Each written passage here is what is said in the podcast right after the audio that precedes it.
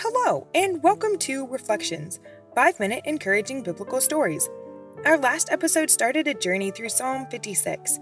It humbly opened with the psalmist reflecting that without the mercy and help of our Father, he would be swallowed by the evil people who were surrounding him.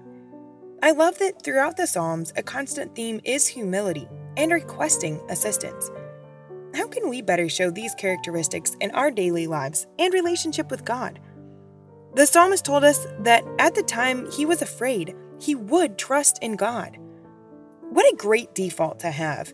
When we feel fear creeping into our lives, instead of letting it take over and become anxiety and all manner of other problems in our lives, immediately turn to trusting in our Father, casting the burden of fear at His feet, letting Him know what we are up against, and confidently knowing He will carry us through. Then the psalmist told us that we should praise the words of our Father because through his words, we see that he has come through in the lives of those before us, and his words are true. So, in confidence of these things we know he is capable of, we should praise him. Then, because we see the stories of his hand in the lives of those before us, we can and should trust in him, not fearing what people can do to us. The next verse led us to a discussion about how there were people against the psalmist and how there may be people in our lives that are using our words against us and all their thoughts are for our evil.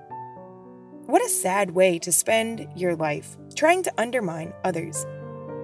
This, of course, led to a reflection about though we may, with right cause, be upset by the actions of others, not to let vengeance consume us.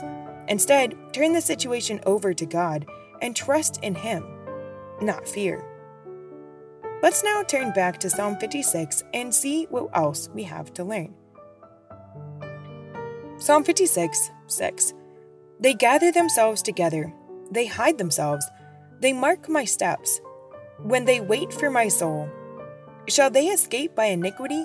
In thine anger cast down the people, O God. Thou tellest my wanderings. Put thou my tears into thy bottle. Are they not in thy book?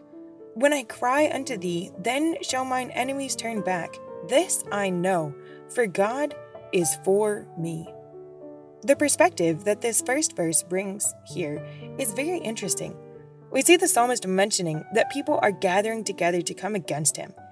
It is interesting to me to see that evil doesn't want to be done alone. Instead, it insists on having company to help and join in.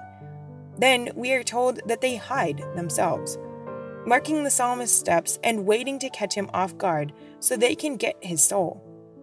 Has there ever been a moment or moments in your life where certain parts of this are very relatable for you?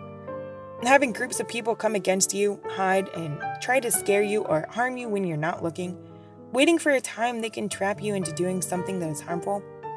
But let's look at how the psalmist responds and see if that's also something we can emulate. He responds with a question, asking God whether they will get away with this type of behavior, then requesting that his anger be brought against them. I so appreciate that when we face evil people and their schemes, we can come before our Father and ask for Him to see what is going on and step in to intervene.